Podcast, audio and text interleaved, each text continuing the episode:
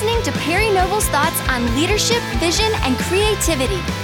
You can find Perry online at perrynoble.com.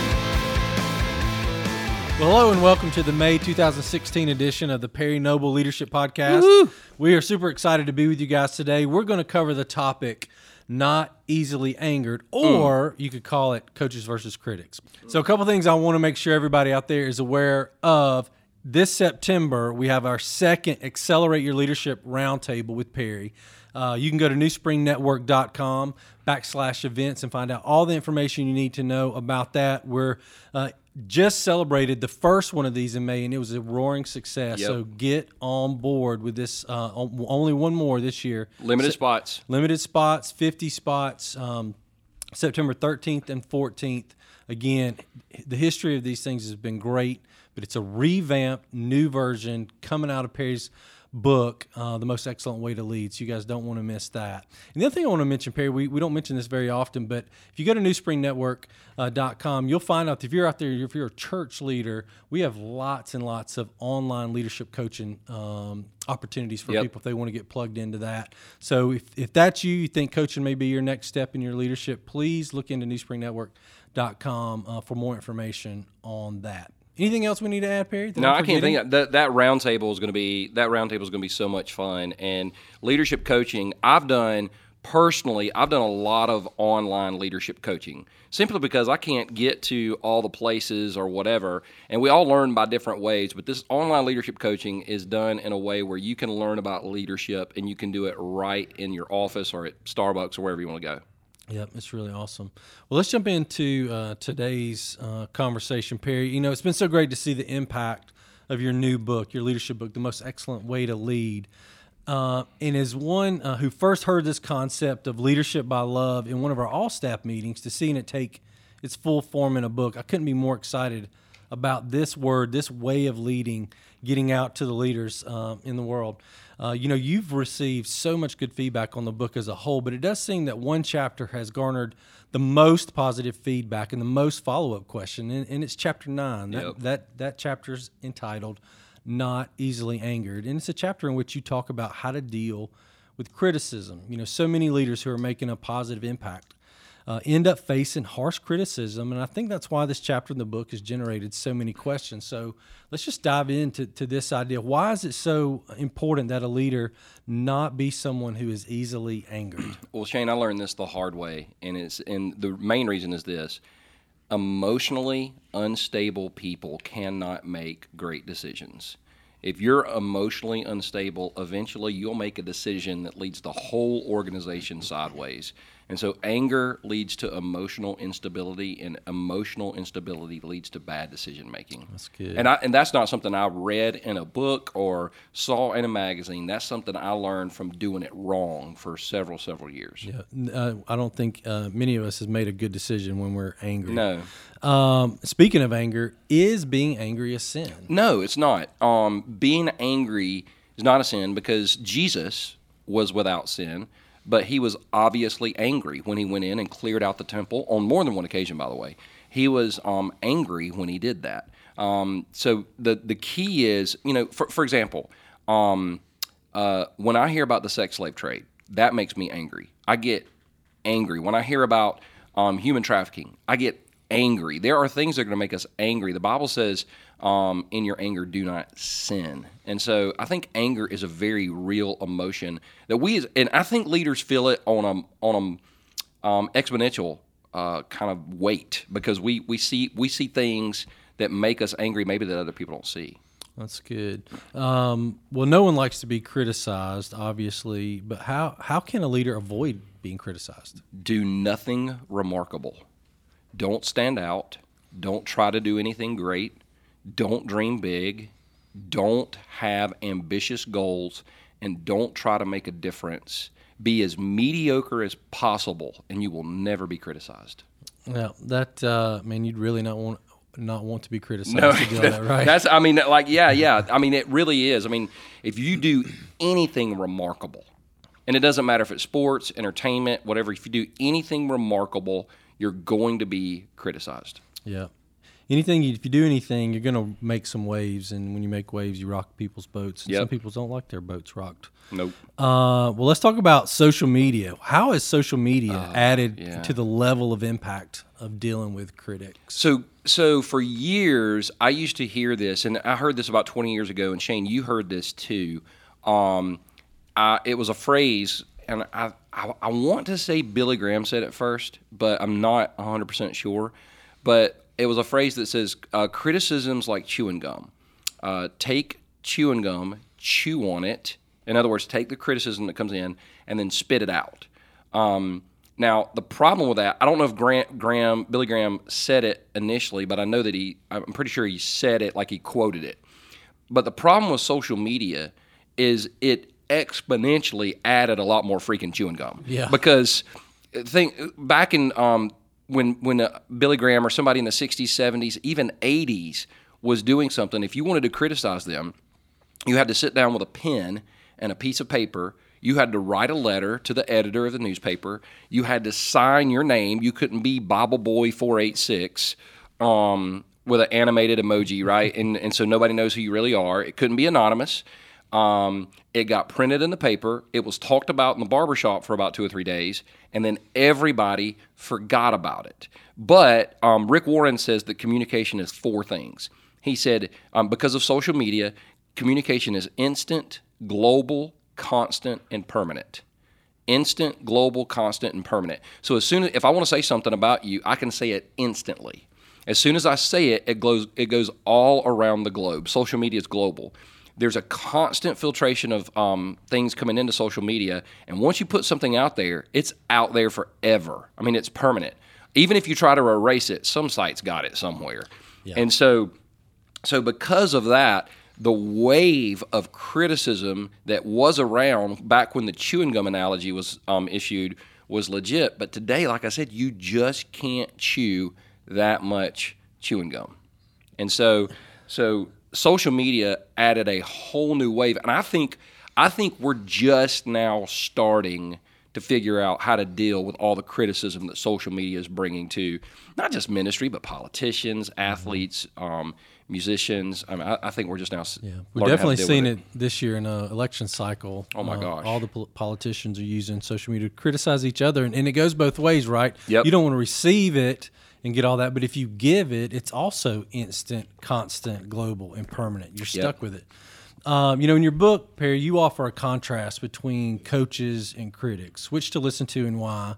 So I thought uh, for our podcast today, I would just share each each of the section titles from that chapter, and then let's let you talk about uh, the things you think are important for our listeners to hear about these topics. And so, anyway, uh, the first one uh, you write about is coaches have a relationship with you, critics hardly know you at all. So why is this important? Well, I got this um, idea one day when I was at a practice um, for Clemson University, Clemson, um, right down the road. Who, by the way, Josh played for the national championship, and I don't think Florida. I think they might have. I don't know if they even got to watch it on TV. Anyway, hashtag banned. pray for Josh. They were banned from Uh, viewing. yeah, they were banned from viewing. Go Gators. Um, anyway, I was I was at a practice several years ago, and I was watching um, Dabo Swinney, Coach Swinney, implement this practice. And I remember leaving practice that day and kind of jotting these ideas down. The difference between a coach and a critic, um, because Dabo and the other coaches at Clemson, um, if there was a mistake on the field, uh, they speak directly into it. They don't they don't do the whole hey come here buddy. How's your mom? And yeah you know you might want to get that block because if you don't our quarterback's going to get broken half. Like it's not like that. They go directly into the situation. They address it um, pretty harshly sometimes. I mean i mean coaches really get in there and pull out the best of their players. But the coach, the reason the players will listen to the coach is the coach has a relationship with the players. Because I started thinking about, and I would never do this, but what if I just walked out and just got in one of the players' face and just started dressing him down and yelling at him? I would have probably got my legs broke. Um, probably by the coach, not even Yeah. the players. But the reason the coach, that's why that's why the players on Saturdays in, in college football. That's why they won't listen to people in the stands because people in the stands know about the players. The coaches know the players, and so that that comes into um, for me personally is I'm going to listen to people that know me um, because insanity is allowing those who know you the least to define you the most. And so if, if somebody has 28 Twitter followers and they're attacking you, you know, they're just it's not worth the time and the effort to engage. So for me, I want to know when I'm getting it wrong.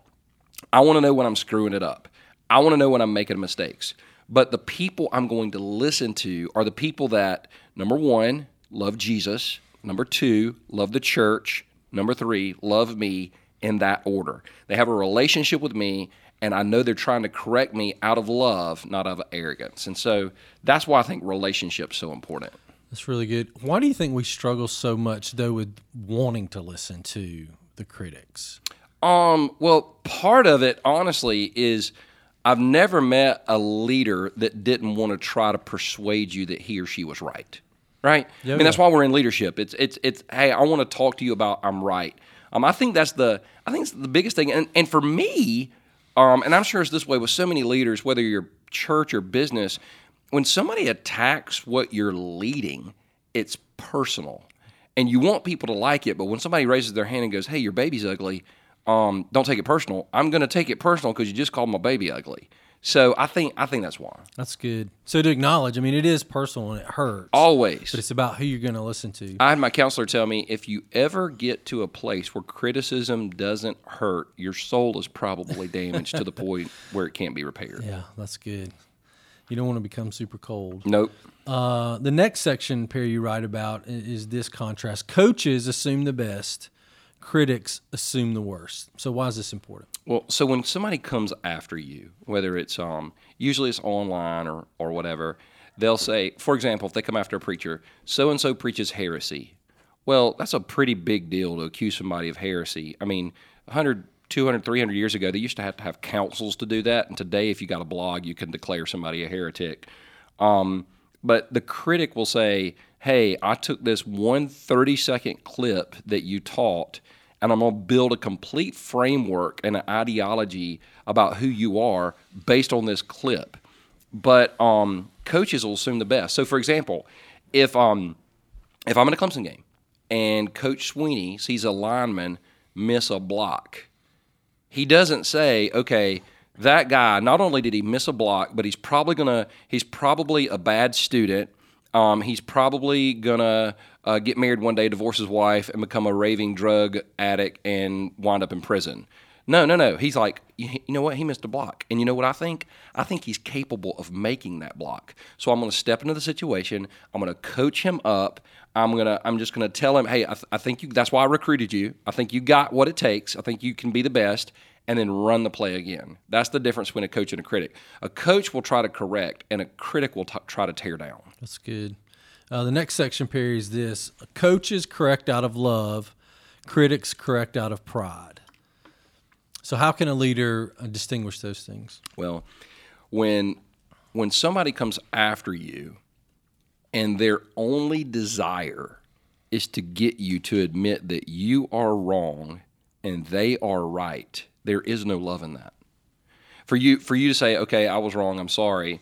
And for them to that they a lot of times they just want to gloat. And so when somebody's correcting me, if they're correcting me out of love, once again, because they know me, they know the church, they care they care about everything and everyone involved, and they're trying to correct what I'm doing. And I love the Bible says wounds from a friend can be trusted. But but once again, I've seen so many people try to criticize, not just in church world, but in politics, as you mentioned earlier. I've seen, and and they just want for the other per, they just want for the person to say, "I'm wrong, you're right," and the acknowledgement of them being right is nothing more than a um, open-handed slap in the face. It's just a desire to be more prideful. So good. Um, something good to remember. Next section is this coaches have earned respect, critics have not. Talk about that. Well, so going back to the football illustration again, I think one of the things that makes me want to listen to Dabo, if I was a player, and I was not a college football player, but being in practice, one of the reasons I want to listen to Dabo is I've actually he's actually been there. He won. He was on a national championship football team, and uh, he was a walk on. So it wasn't like this guy was a five star recruit. He walked on and busted his rear end and earned a, I mean, earned a spot on that national championship team. So he's been there. He's done that. And because he's been there and done that and knows what it's like to sweat and bleed and cry um, in the middle of a football game, I'm going to listen to him because he's earned his stripes. Um, as as opposed to the guy in the stand who's on his seventh hot dog and his you know seventeenth beer, um, who's never played a down of football in his life except for Madden or um, NCAA, you know whatever. I can't listen to that guy. And it's the same thing if you're in church world. Um, if somebody's coming, if somebody's trying to correct you and they've never done what you're doing, I, I would just say that I'm going to listen a lot more to people that have actually done what I'm doing as opposed to people who have theories about what I should be doing. Yeah. Um, there's a lot of people that'll criticize a pastor that they've never been a pastor, they've never been in ministry, they've never led anything. And so, because of that, it's real hard for me, um, as it is other leaders. But like if somebody like Andy Stanley or Craig Groeschel, if they said, "Hey, I got I got an issue with something you did," I'm going to listen to them because I respect those guys. I respect them greatly and um, their leadership podcast always beats mine on on hey, iTunes. Awesome. So, but they're both awesome. I would tell you to listen to Andy, Andy and Craig before you listen to me anyway. So, oh my goodness, yeah. But I mean, you want to be coached by somebody who's won in the game you're playing. Yeah, yeah, yeah. So, yeah. So if if you've if you're a business, if you if you're an entrepreneur and you got a business and there's somebody out there that's never started a business but they're telling you how to start a business i'm not going to respect that i'm not going to listen to that I'm sure they're a great person. I'm sure they love Jesus and they're going to go to heaven when they die. I just don't think you should listen to people that haven't actually done what they're trying to coach you or critic uh, critique you in. Yeah, because they've never felt the weight of that role. No, no. Uh, the next section, Perry, you talk about this, uh, which is super important. Coaches handle things privately, where critics go public. This important thing. Talk about that. So one of the things that I love about um, Coach Swinney is uh, I've seen him do the, and I hate these, but the halftime interviews where the reporter mm-hmm. kind of pulls the code. What do you got to do? Well, we got to block better. We got to hit more. We got to catch a pass. We can't drop pass. I mean, just I mean, what do you say as a the coach? Obligatory two questions. Yeah, you got to do that. And then the coach runs in. One of the things I've never seen Dabo do, and I'm not saying he won't ever do this, but Dabo um, hasn't ever said, "Well, number 50 is really um, i mean god. He put a brand new definition on the word suck. And number 72 right. couldn't block uh, you know a freight train i mean just he, i've never seen him throw a player under the bus. But i've also been in the locker room when he walks in and he doesn't go hey guys there might be somebody in the room. No i've seen him go to people's locker. I saw him carry a football to a running back's locker that, that um, fumbled one time and he got interviewed when he didn't say, "Well, you know, Andre fumbled and I got to go." No, but but he took the football to Andre and handed it to him and said, "Hold on to this all through the uh, halftime. Don't drop it." You know, but he did it privately. And one of the things about critics is a lot of times critics. I saw this so. I watched a really, really, really well. I'll just say it. It was Andy Stanley. I watched Andy Stanley do a message about a year and a half, two years ago um, called "When Gracie Meets Truthy." You, yeah. you, oh, you yeah, saw this awesome, one. Yeah. So I thought it was a great message, but I also saw a um, nationally respected leader call Andy Stanley out publicly. I saw him go to his website and attack Andy and say he's a heretical teacher and all this other stuff. But what was amazing is this guy didn't call Andy personally. He didn't try to get in touch with him personally, and I, I know he I know he could have if he'd wanted to. He didn't go um, through the back channels and try to have a conversation. He wanted to criticize him publicly and get all of his, um, I guess, followers um, kind of on that bandwagon as well. And I love how Andy responded by not responding. And that was pretty strong. Yeah, critics love the riot mentality. They want to get people. Well, they because they want to be seen as a leader, right? And so, if you can't lead a movement, lead a small tribe of people that never really accomplish anything. But you know, Attila the Hun, like yeah, yeah. Uh, next section was coaches love you through disagreement, critics hate you no matter what. Yeah. I love this. So uh, share with share some insight on the distinction there. Yeah, so so a coach will sit down, talk to you about the problem, and if, if there's a disagreement, they can still love you, and the relationship's not um, in damage. A critic is going to hate you no matter what you say or do. So if a critic comes after you and says you're wrong here, and you go, you know what, I am wrong. It doesn't change their opinion about you. Now they hate you and they're better than you. And so you can't win in that relationship. Um, I said it before um, arguing with people online is like peeing in the wind. Um, it feels good at first, but it, by the end, everything gets real messy. Um, and nobody really enjoyed the experience. and so, um, but a coach will sit down. If you disagree, at the end of the disagreement, the coach still has a relationship with you. And that's the difference. The, a coach isn't going to end the relationship with you based on a disagreement, and a critic won't begin a relationship with you because they never wanted that anyway. All they wanted, some people want to settle the matter, other people just want to fight. Yep, that's right. Uh, and the last section in the chapter um, is this. Uh, obviously, what we've been building to is coaches should be listened to, critics should be ignored.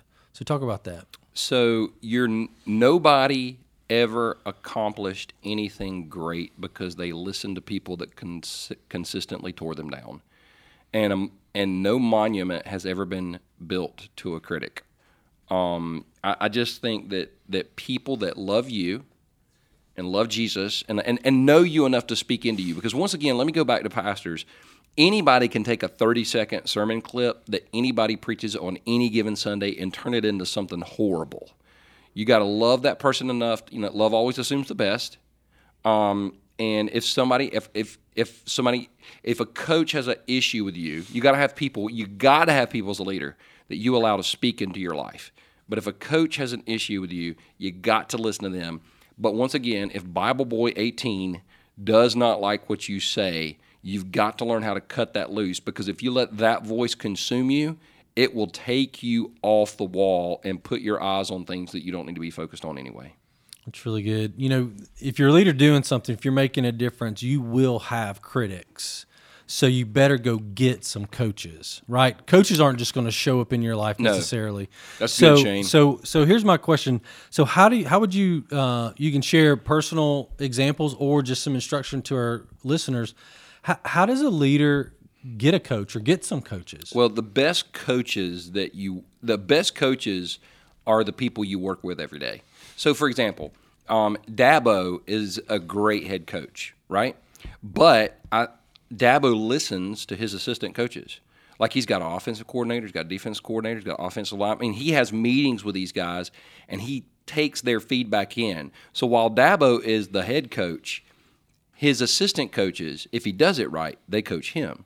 So for me, some of my best coaches are the people I work with. Um, our campus pastors. I'll have a call. I had a call, call with a campus pastor last week, and I said, "Hey, how am I coming across on the campuses? Am I um, am I you know fuzzy or whatever?" And he goes, "Okay, well this is good, but this is something you could think about." And I went, "Okay, I'm gonna take that.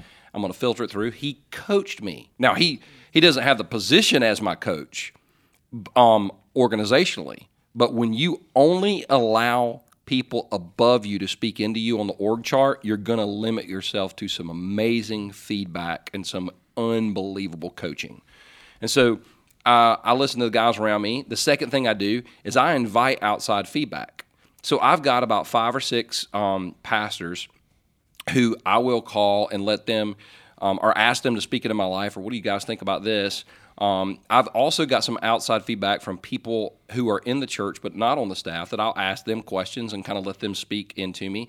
And then the other thing I do, honestly, is I read a lot of leadership books. I read a lot of leadership blogs. I, I think I bought five books the other night on Amazon. That Kindle app's killing me, man. I'm just it's because you can buy, you can just click it, man. It's just it's crack. It's book crack. But um, but I bought so many books the other night because I'm so hungry to learn from people that are getting it done. So you, there are plenty of coaches out there. So for the, I love that. So the people around you and reaching outside of the people around you, so you get another perspective. What do you do, or how do you set those coaches up? especially the people around you that are in your organization or in your church? How do you set them up to actually know that that you want them to be a coach? You ask. So this is the one of the hardest things to do in the world. It's one of the hardest things for a leader to do in the world. You ask questions and you let them speak, and you don't try to defend your position.